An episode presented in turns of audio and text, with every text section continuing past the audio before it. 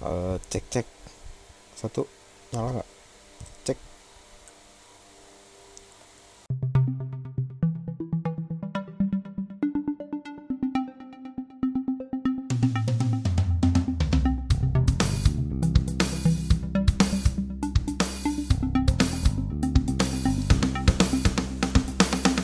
Halo guys, jadi selamat datang di podcast pertama gua Cuap Cuap Campus. Sini gua Cesar, gua anak komunikasi UI 2018. Nah, di podcast gue yang sekarang ini, podcast pertama gua, gue bakalan ngejelasin, bukan ngejelasin, eh, lebih ke ceritain tentang gimana sih gua hidup gue sebagai anak kuliahan di komunikasi UI ya tepatnya dan gimana cerita-cerita gue tentang sosialnya di sini ataupun akademisnya juga kegiatan-kegiatannya semua mungkin gue bakalan sharing di sini di podcast gue nah jadi em, buat yang belum tahu eh, komunikasi di UI itu tuh di bawah naungan dari Fakultas Ilmu Sosial Ilmu Politik nah jadi menurut sumber yang gue baca itu fakultas ini FISIP ini tuh dia pertama kali berdiri itu karena ada jurusan ilmu komunikasi gitu. Nah, jadi buat kalian yang mungkin tertarik buat masuk jurusan ilmu komunikasi ke depannya atau mungkin eh, mau lanjutin kuliah lagi buat nambah gelar atau apa pun gitu. Jadi eh, menurut gua sih komunikasi itu bener-bener hal yang worth it banget buat kalian coba, buat kalian dalemin gitu loh. Karena wah bagus banget ya pokoknya di ilmu komunikasi itu terutama di UI ya yang gue pelajarin selama ini. Nah jadi em, gimana sih gue bisa berakhir atau bermuara gitu loh di komunikasi UI nah jadi em, di podcast gue yang episode pertama ini tuh gue bakalan cerita-cerita tentang masa SMA gue sih ya masa-masa sebelum gue gimana masuk ke komunikasi UI jadi gue itu kan anak Bogor. Gue berasal dari Bogor walau ya gue gede di Bogor. Karena ya dulu gue pindah-pindah dari Jakarta ke Bekasi dan mungkin pas mau masuk SD kurang lebih kalau gue inget pas mau masuk SD itu gue baru pindah ke Bogor. Nah jadi selama SD SMP sampai SMA itu tuh gue di Bogor terus jadi ya udah lumayan itulah dengan kota Bogor ya kota garis bawahin tolong kota Bogor bukan kabupaten Bogor oke nah jadi kenapa gue milih komunikasi di UI. Kenapa? Eh, usut punya usut, gue sebenarnya terdampar ya kata yang mungkin paling gam, paling tidak jahat buat eh, di ngedeskripsi ini tuh ya terdampar. Karena eh, dulu gue di SMA, gue bicara tentang hal cerita SMA gue. Di SMA itu tuh gue bukan termasuk salah satu dari orang-orang yang berprestasi, bukan sama sekali. Karena sa- satu halnya mungkin gue dari IPS dulu gue SMA IPS dan gue tidak aktif organisasi. Juga tidak aktif kepanitiaan atau apa pun kegiatan luar ya entah itu kasar ekstrakurikuler kayak ya gitu-gitu deh. Pokoknya gue nggak aktif. Gue kayak cuman kuliah nongkrong main HP pulang. Eh bukan kuliah. Sekolah ya sekolah sorry. Sekolah nongkrong main HP pulang. Udah gitu-gitu aja kayak ya udahlah gitu.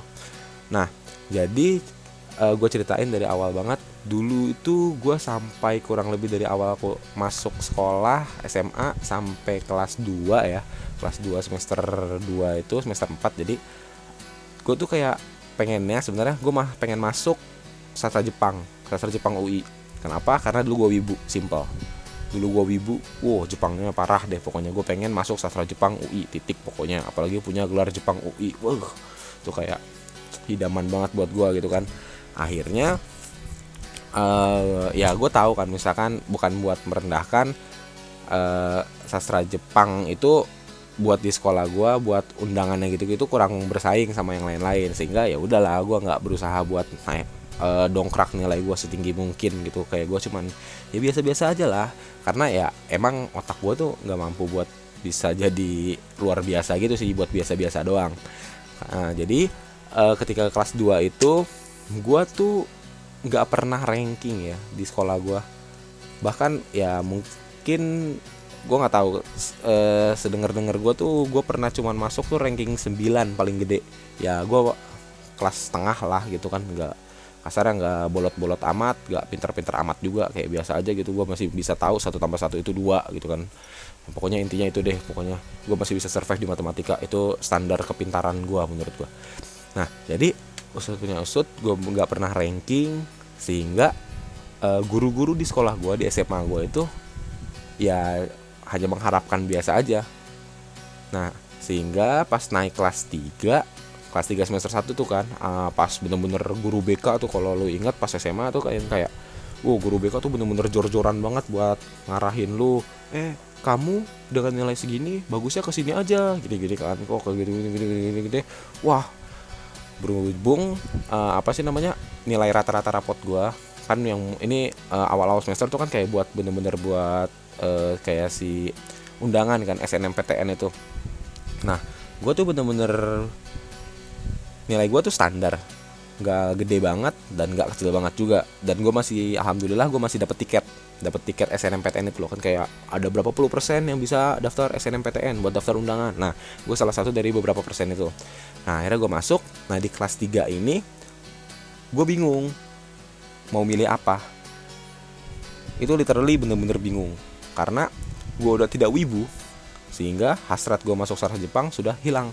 Itu jadi gue bingung tuh mau ambil apa kan akhirnya gue cari informasi gue cari informasi nanya-nanya guru BK doang.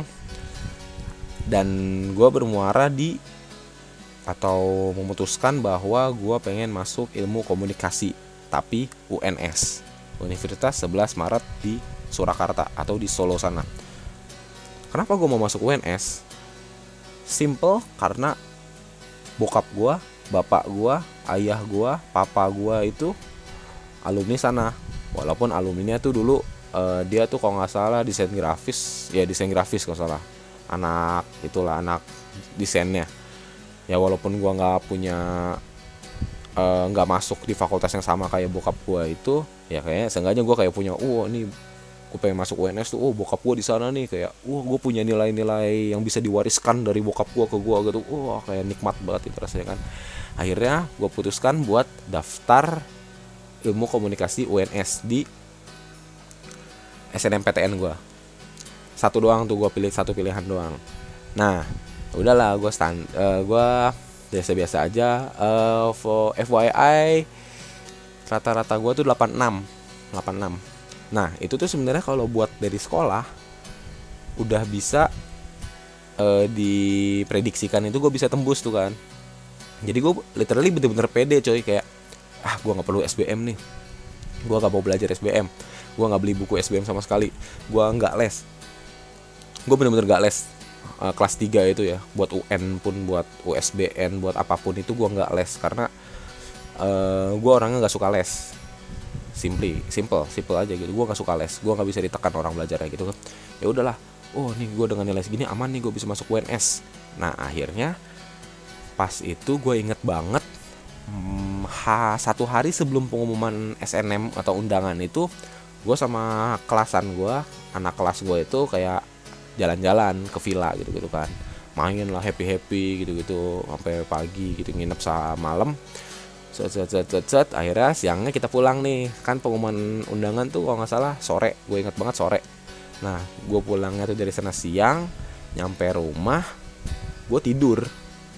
Gue tidur gue tidur bangun-bangun telat sejam kalau nggak salah gue cek grup lain tuh kan wah selamat ya selamat ya. Teman-teman gue tuh yang di kelas banyak banget coy yang dapet kan gitu kan.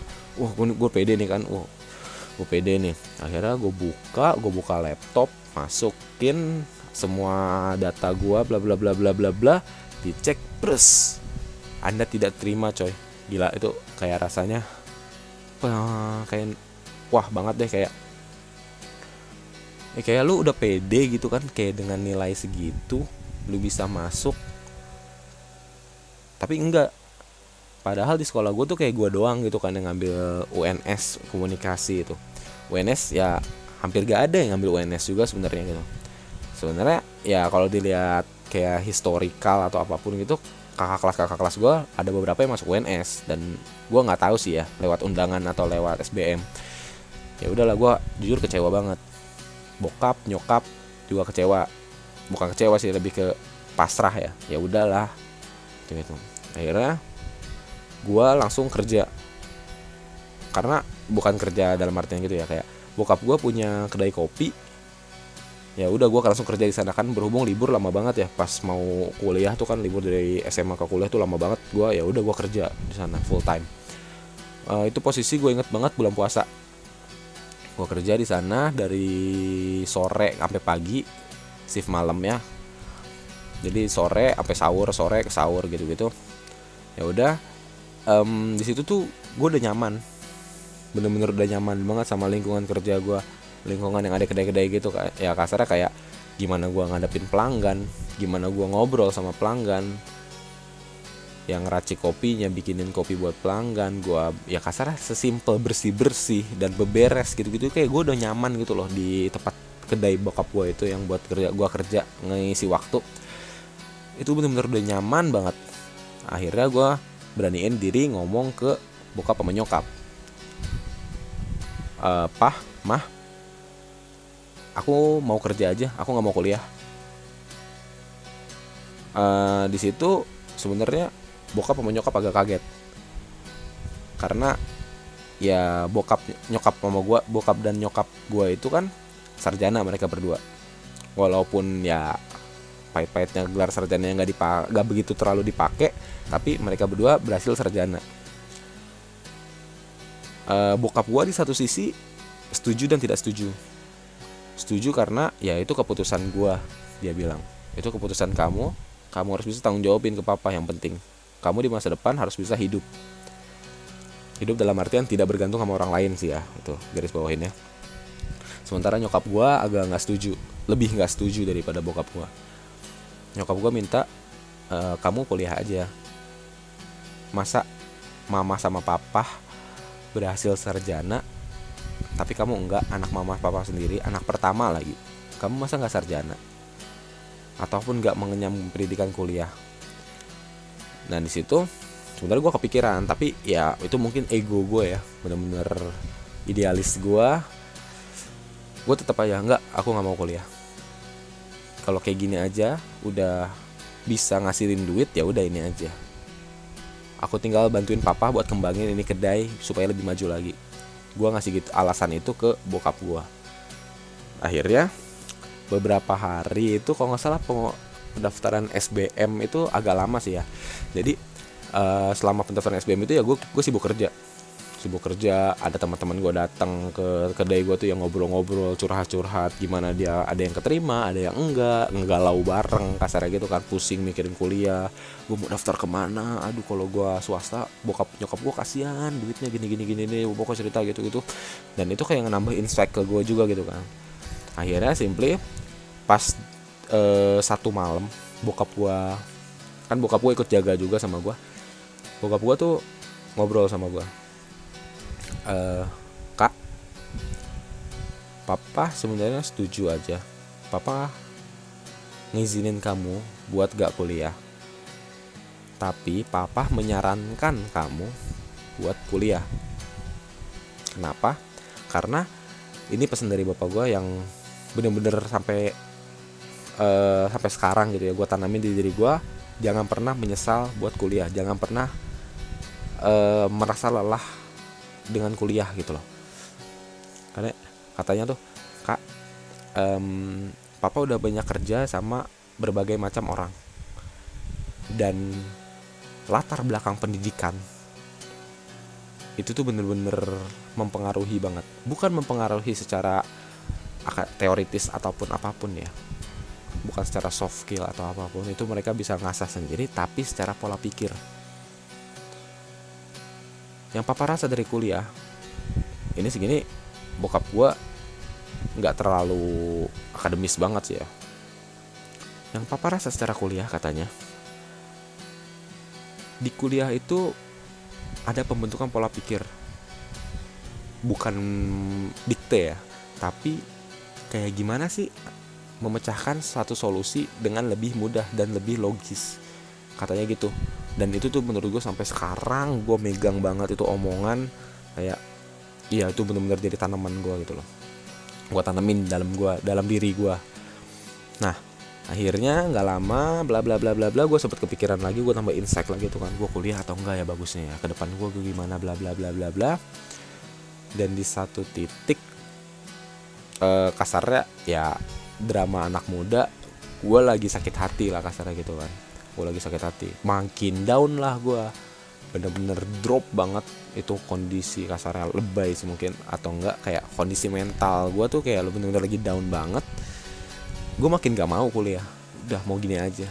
Karena ya kasarnya ini salah satu eh, pelampiasan juga gue kerja gitu kan. Gue ngadepin orang-orang gue ngobrol asik sama pelanggan-pelanggan gue gitu. Tuh asik banget menurut gue sehingga di Hamin dua minggu atau Hamin ya Hamin seminggu sebelum pendaftaran ditutup ya.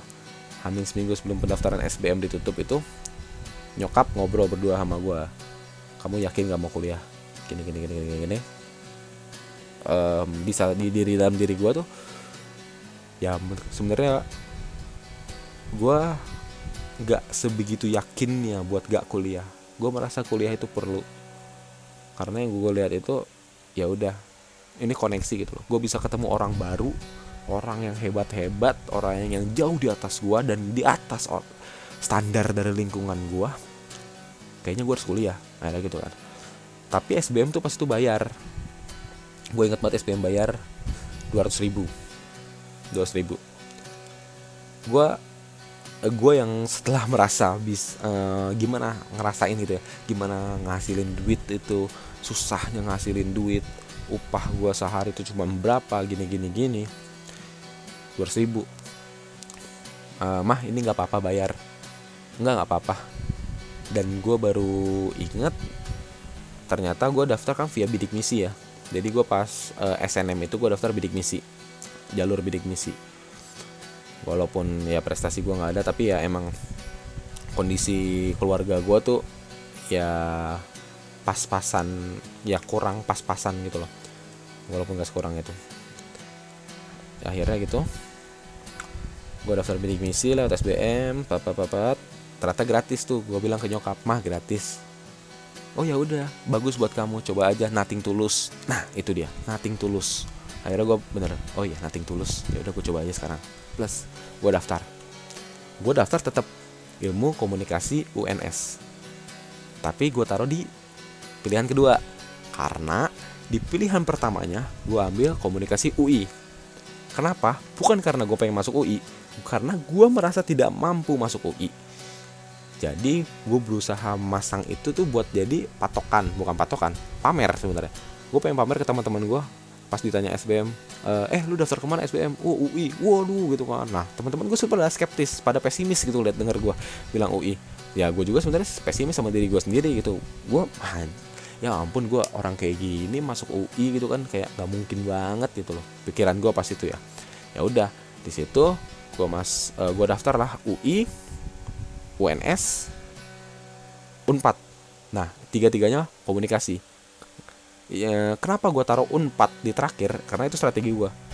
Kalau gue nggak masuk UNS, gue nggak mau kuliah.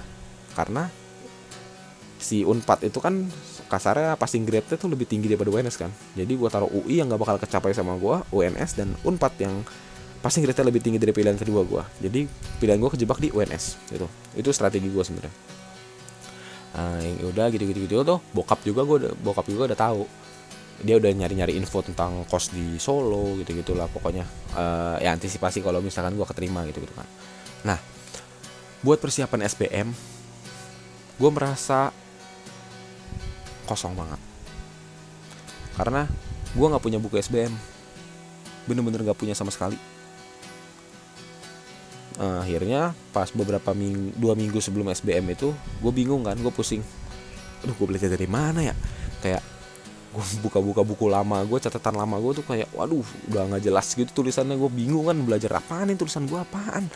Akhirnya gue nanya-nanya lah teman-teman gue tuh yang udah lulus SNM kan biasa ya ya orang-orang yang udah prepare lebih bagus gitu kan kayak uh, udah beli buku-buku SBM tuh dari zaman kapan gitu gitu itulah. Pokoknya udah kayak beberapa bulan sebelum pengumuman atau apa pun itu dia udah persiapan dulu SBM gitu gitu beli bukunya kan.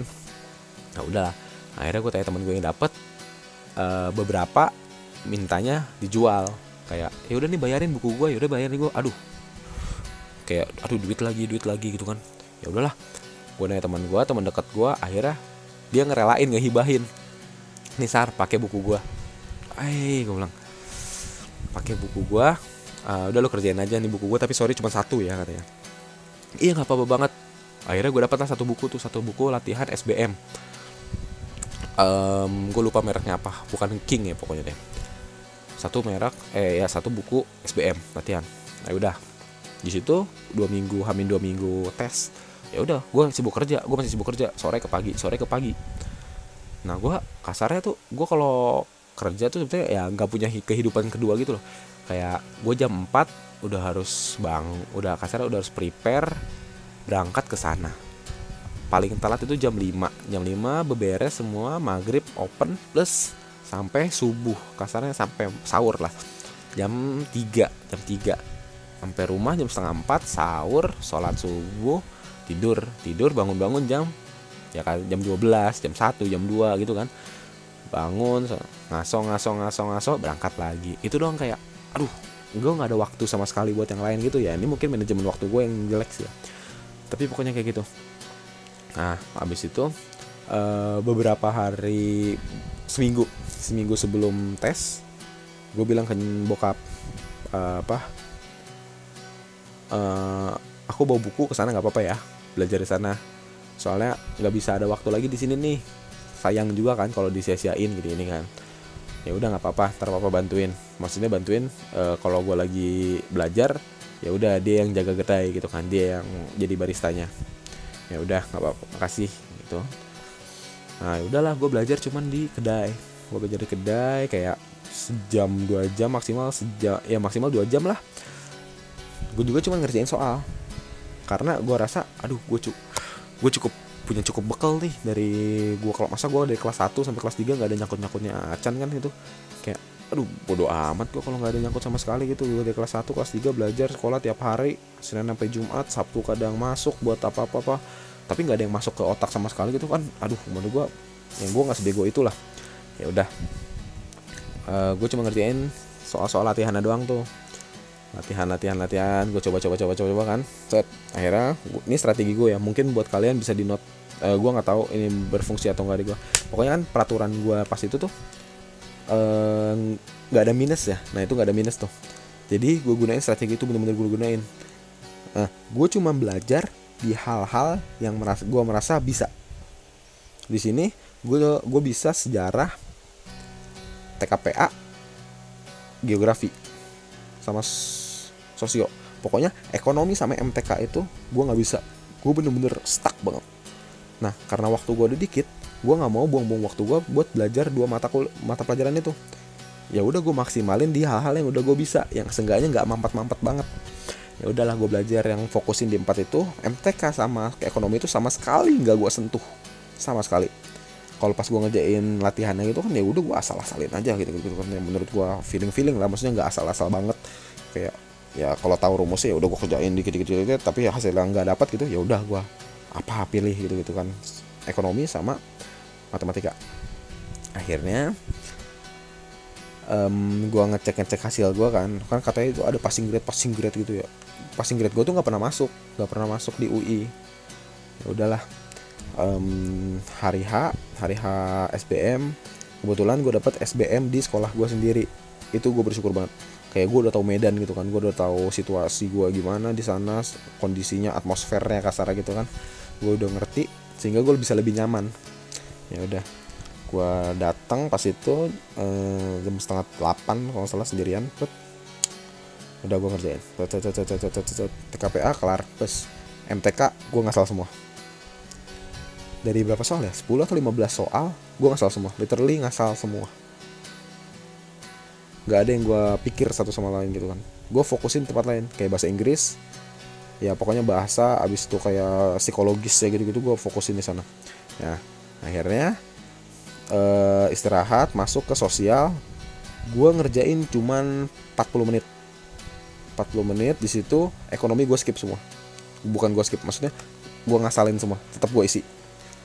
Gue pokoknya gue harus isi semuanya karena kalau gue nggak ngisi gue nggak punya chance. Tapi kalau gue ngisi gue masih ada chance itu satu banding lima lah kasarnya kan sampai E. Masih buat bener buat dapat poin. Ya udahlah kelar gue 40 menit izin keluar. Eh ternyata diizinin sama penjaga gue ya udah kamu keluar tapi nggak usah balik lagi gitu. Ya udah gue pulang langsung. Pulang gue tidur. Tidur bangun gue kerja lagi. Kerja ya udah gitu gitu gitu, gitu. pas pengumuman dari pagi gue bangun pagi pas itu. Dari pagi sampai sore itu gue nggak mau tidur. Sama sekali nggak mau tidur. Karena gue trauma. Pas SNM pas undangan gue tidur sebelum buka tes dan hasilnya tuh gue ditolak. Itu kayak nggak tau mindset gue aja gitu. Padahal nggak ngaruh sama sekali kan. Ya udahlah. Akhirnya gue ngantuk juga gue tetap gak tidur. Pokoknya gue fokusin main apa kayak main game kayak atau apa gitu. Nah, nah pas itu gue buka uh, buka hasilnya di HP plus UI coy kayak kayak wow gitu loh. Kayak wow banget gitu. Nah kayak abis itu uh, jadi pas uh, gue dapat UI itu gue tunjukin ke bokap gue dan itu pertama kalinya gue lihat bokap gue uh, mungkin nangis di karena hal yang gue capai gitu loh. Itu tuh bener-bener eh momen wah parah coy gila banget. Kayak pokoknya gue nggak bisa jelasin gitu kayak bener-bener ngelihat orang tua lu bangga dan gak expect tentang apa yang lu capai. Menurut gue itu kayak bener-bener momen yang bakalan lu rasain dan itu tuh wah coy. Priceless banget itu momen. Bener-bener gitu. Dan nyokap gue tahu pun dia langsung pecah langsung nangis meluk gue bilang makasih bokap dan nyokap gue bilang makasih ke gue makasih gitu dan itu bener-bener wah wah nggak bisa dijelasin banget coy perasaannya. Bener-bener kayak tujuan hidup lu sebagai anak buat ngebanggain orang tua itu tercapai beberapa persen gitu loh pas momen itu menurut gua. Di diri gua sih ya. Itu tuh bener-bener hal yang harus dicari sebagai anak buat ngebanggain orang tua lo ya itu akhirnya gue keterima di UI gue keterima di UI lewat jalur bidik misi nah udahlah. Tuh akhirnya gue tuh jujur gue nggak pernah ke UI sama sekali coy. Pernah sih tapi ke FIB karena dulu gue Jepang kan maksudnya gue pengen masuk sastra Jepang. Gue nggak tahu visip itu di mana. Kayak uh set nih coy kayak ya udahlah gitu. Ya udah gue gue yolo banget di situ nah akhirnya gue ma uh, pas ngurus-ngurus daftar ulang gitu gitu tuh kan gue ke UI buat pertama kalinya lagi semenjak gue SMA kelas 1 plus gue daftar ulang. Dan selama di jalan itu gue masih nggak percaya gitu wah gue bisa keterima di kampus yang sebagus ini. Gue bisa keterima di kampus yang sewah ini. Itu tuh bener-bener wah anjir kayak wow gitu gue ya dengan persiapan gue yang kayak gitu. Dan Tuhan punya kehendak lain buat naruh gue di sini daripada di tujuan gue yang gue kejar dari awal. Ya ini rencana Tuhan yang di, berhasil direalisasikan sama gue menurut gue wow coy itu bener-bener itu. Nah gitu deh pokoknya uh, itu gimana caranya atau gimana gue bisa terdampar di ilmu komunikasi UI itu cerita-cerita gue aja pokoknya uh, ya udah gitu deh pokoknya gue bakalan ceritain lagi gimana kayak misalkan selama ospek gitu kan. Nah itu kayak banyak banget orang yang cerita tuh kak ospek di UI gimana tuh? Nah ada adik kelas gue biasanya tuh bahkan adik gue sendiri nah gitu kak di ospek gimana kak? Kayak gitu kan kayak stigma ospek itu kan kayak wah dibully. Bukan dibully sih kayak kekerasan gitu gitu kayak bentak-bentak push up jalan jongkok pakai barang aneh-aneh gitu kan. Nah itu tuh yang gue bakalan ceritain nanti mungkin di episode selanjutnya ya dari podcast gue yang ini jadi uh, ini, kayaknya cukup sekian aja dari podcast pertama gue episode pertama gue di cuap-cuap campus ini.